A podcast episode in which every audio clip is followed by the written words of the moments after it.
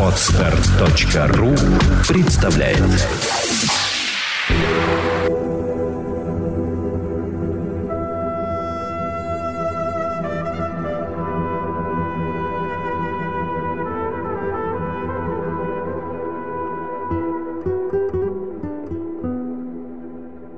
Добрый день, дорогие слушатели. С вами Александра Иванова. И Андрей Капецкий. Тема сегодняшнего подкаста у нас «Блондинка в безопасности». А у нас сегодня есть гости, очень красивая, очень приятная, очень умная девушка, которую зовут Екатерина. Более подробно представит ее Александра. Я рада поприветствовать Екатерину Старостину. Это молодая девушка, действительно она блондинка, мы не врем, честное слово. Если захотите ее найти в интернете, можете это проверить. Она при всей своей хрупкости главный эксперт по информационной безопасности одного из крупнейших российских сотовых операторов. Назвать мы его не можем, потому что пиар-служба не подтвердила разрешение нам на то, чтобы проименовать э, этого сотового оператора. Но, тем не менее, мы очень рады видеть э, Катю в нашей студии. Здравствуйте, Катя. Здравствуйте. Ну что ж, у меня сразу первый вопрос. А, Все-таки, как себя чувствует блондинка в такой мужской профессии. Все-таки информационная безопасность это больше сфера деятельности мужчин. И как мужчины, коллеги вообще относятся к присутствию красотки на рабочем месте, и все-таки вы, может быть, конкуренты или как-то, не знаю, как они воспринимают блондинку в безопасности? Я, наверное, начну с того, что вообще женщина имеет право выбирать э, для себя любую профессию, но чаще при выборе в той или иной профессии с мужской составляющей сталкиваешься с тем, что э, гендерные предрассудки все-таки до конца не скорены. И теперь наша социальная роль гораздо шире. А, в наше время женщин можно встретить ну, практически во всех сферах областей. Да? Не удивит уже ни женщина-политик, ни инженер-проектировщик, летчик или программист. Ну, например, есть там сайты, например, там Работа.ру проводят, приводят статистику, согласно которой, там, например, многие работодатели, размещающие вакансии из сферы информационных технологий, там, как системный администратор, веб-дизайнер, программист, ИТ-директор, желает видеть на этих должностях ролях ну, как бы мужчин. И, похоже, с годами в обществе сложился вообще стереотипный образ, например, сисадмина. Это такой а, некий небритый, сутулый парень с вечно красными от сидения за монитором глазами. Ну, в, в нестиранных э, джинсах и э, растянутом свитере. Да, да, да, да, да, да, да. 20-летней давности. Ну да, и обязательным условием, причем для успешной работы в IT, там по расхожему мнению является там наличие мужской логики да? Да. Вот. А женщины с особенно сплошь и рядом обвиняются в отсутствии аналитического системного мышления, например. И, конечно же, далеко не каждая женщина выберет для себя карьеру системного администратора, например, да, если конечно. вот отойти. Ведь работа это нелегкая, да, скорее всего, придется работать там в чисто мужском коллективе. Да, скорее всего. Вот. И причем, вы слушая в первое время шутки в свой адрес. Ну, это то же самое касается, в общем-то, женщин в информационной безопасности. Дедовщина. Не то слово. И, однако, выбравшие выбравшие такую профессию, более того, сумевшие закончить то или иное профильное заведение, уже наверняка способны мыслить все-таки системно и аналитически. И, между прочим, лавры создателей первой компьютерной программы принадлежит именно женщине, потому что, изучив французскую статью об аналитической машине Бэббиджа, дочь поэта Байрона, Ада Лавлейс, перевела ее на английский язык и снабдила текст собственными комментариями о принципах работы изобретения. Сам Бэбридж высоко оценил труд Лавлейс, что дает нам право считать эту женщину родоначальницей программирования. Вот я хочу сказать, что вот, например, в 2012 году к исполнению своих обязанностей в корпорации IBM, например, приступила Вирджиния Ромити, назначенная на должность главного исполнительного директора и президента. И впервые за 100 с лишним лет компания возглавила женщина. И это что касается вот мужских профессий. Ну и, конечно, существует расхожее мнение о том, что женщина и информационная безопасность несовместимы. Это не так. На сегодняшний день это не такая уж мужская профессия. Много умных, молодых, все-таки представительниц слабого пола активно идут в ряды безопасников, там разного уровня, там от технологического до информационного.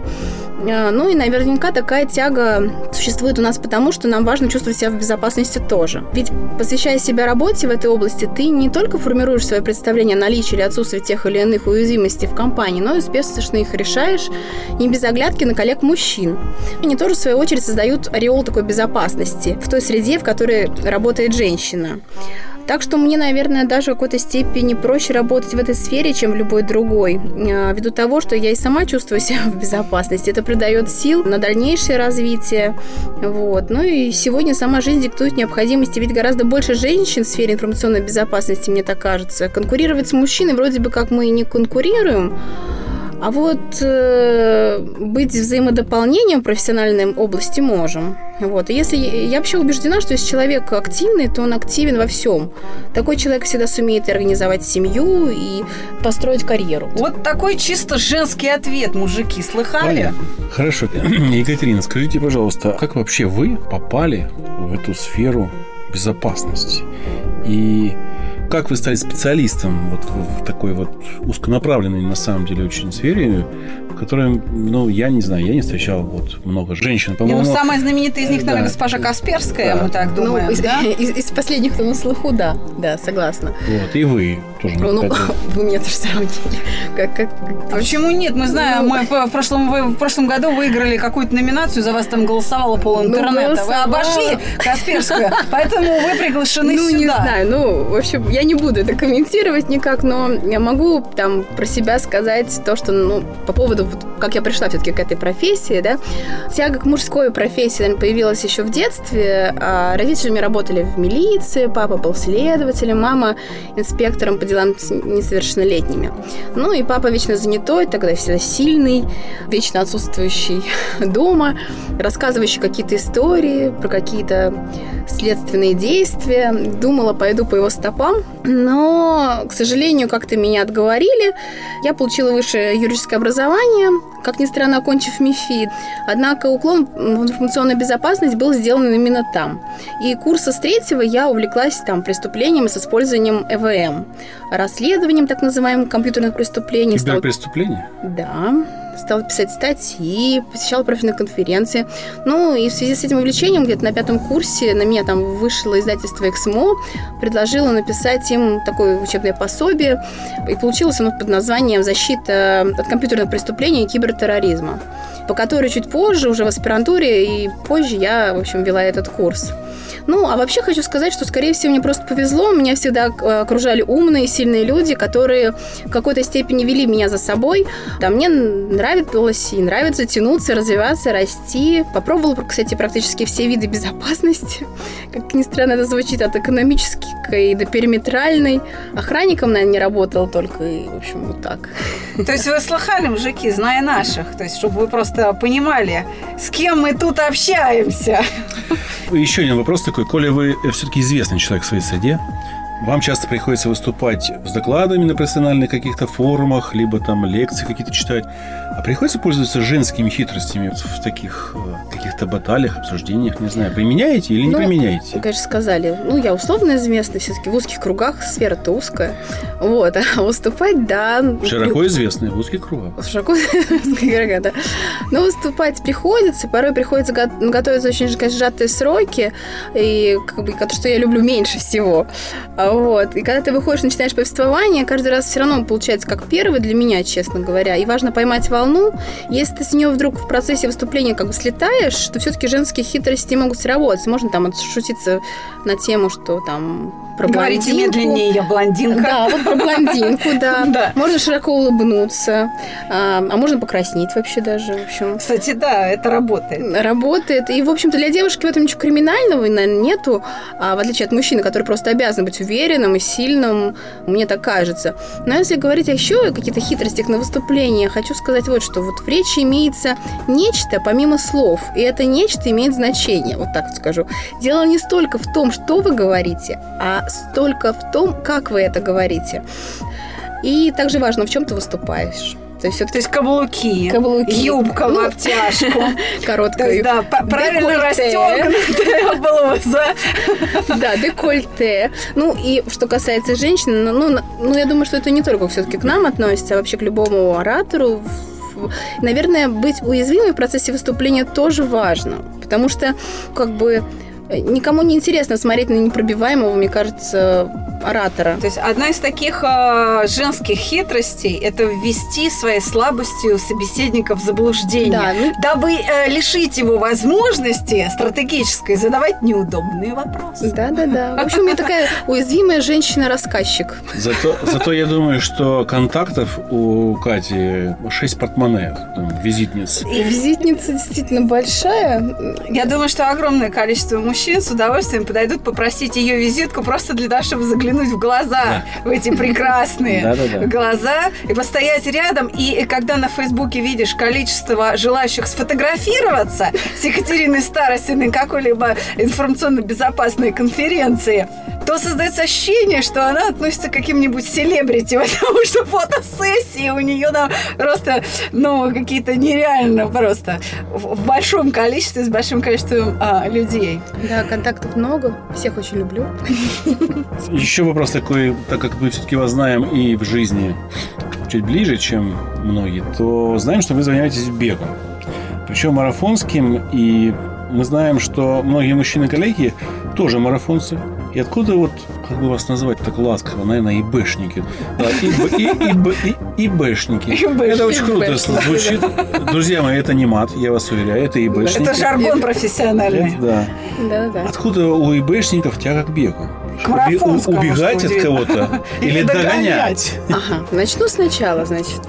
Ну, наверное, я бегаю относительно недавно, это где-то 4 года назад, начала плотнее бегать, начинала с 10 километров, просто пробежка, ну, в общем, доставляла удовольствие, мозг отдыхал, расслаблялся, можно было побыть наедине с собой. Потом как-то быстро вышла на свой первый марафон и пробежала его, ну, с очень любительским результатом, где-то 4 часа 21 минута. Затем был второй за 4 часа 10 минут. Ну, а теперь я просто бегаю. Конечно, я готовлюсь к полумарафону, марафонам.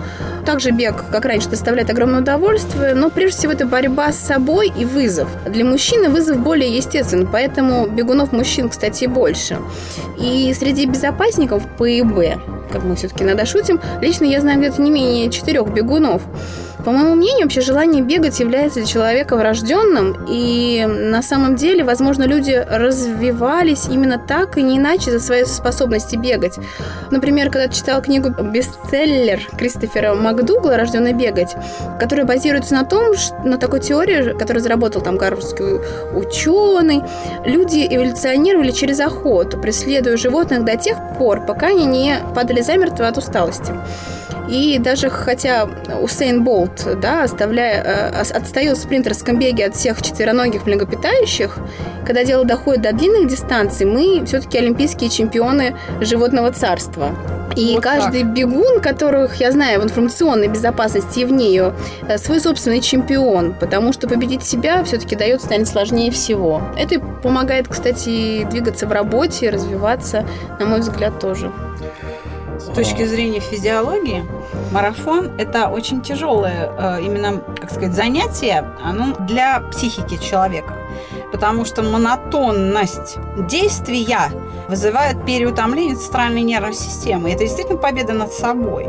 Если человек способен длительные монотонные нагрузки выдерживать, а это, извините, марафон 42 километра и полумарафон 21, все правильно я говорю? Не да, полумарафон- да, 42-195. мгм. Да, и в этом смысле надо сказать, что если человек способен а, пробегать марафон, то он способен выдерживать длительные психи- психоэмоциональные монотонные нагрузки. То есть постоянно одни и те же скандалы на работе.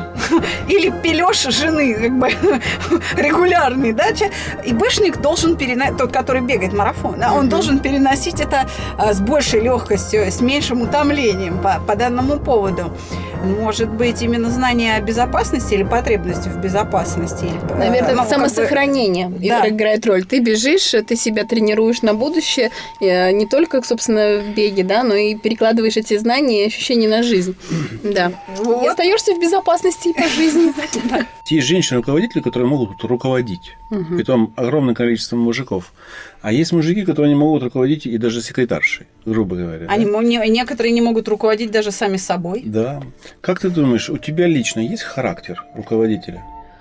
Ну, характер у меня, несомненно, имеется, ну, как... а, Ну, просто, знаете, хочу сказать, что я встречала не раз мнение в свой адрес о том, что я а, мужчина в юбке, Ну, я так мягче выражусь от противного. Вот. Хотя я достаточно привыкла принимать решения, и некоторым мужчинам со мной сложновато в общении. Э, В общении по работе. По работе, кстати, ничего не сложновато. Просто свои как бы качества перекладываю на личные взаимоотношения. Мгм. Вот. И не каждый готов принять меня там в скобочках командира, который привык как бы отдавать там указания, куда идти и То так есть далее. ты, ты вот видишь с собой рядом мужчину, который должен быть сильнее тебя, да? Или Ну, слабее тебя? Ну, ты кем хочешь Он- быть? Вот кем ты хочешь быть? Командиром или подчиненным? Если говорить о личной жизни, Да. о личной жизни, я хочу быть, с одной стороны, партнером, понятым на равных, как бы вот как-то так.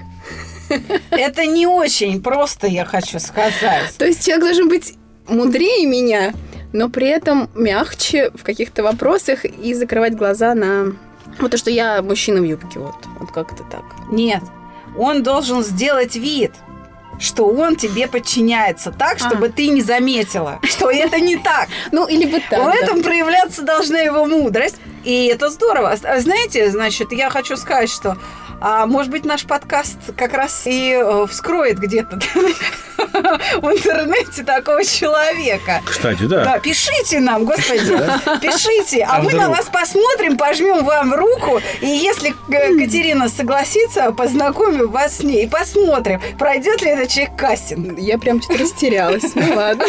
А почему нет? А почему Ну, нет? А ну, чем черт не ну, шутит, так сказать? Да. Может, тоже и, бэшник пойдет. Ну, знаете, не- мне кажется, это не обязательно, что мужчина. Да и бэшники уже надоели, она их все знает в лицо. Вот, В иммуни- лицо всех знает. иммуни- иммунитет у меня уже на ИБ. Понятно.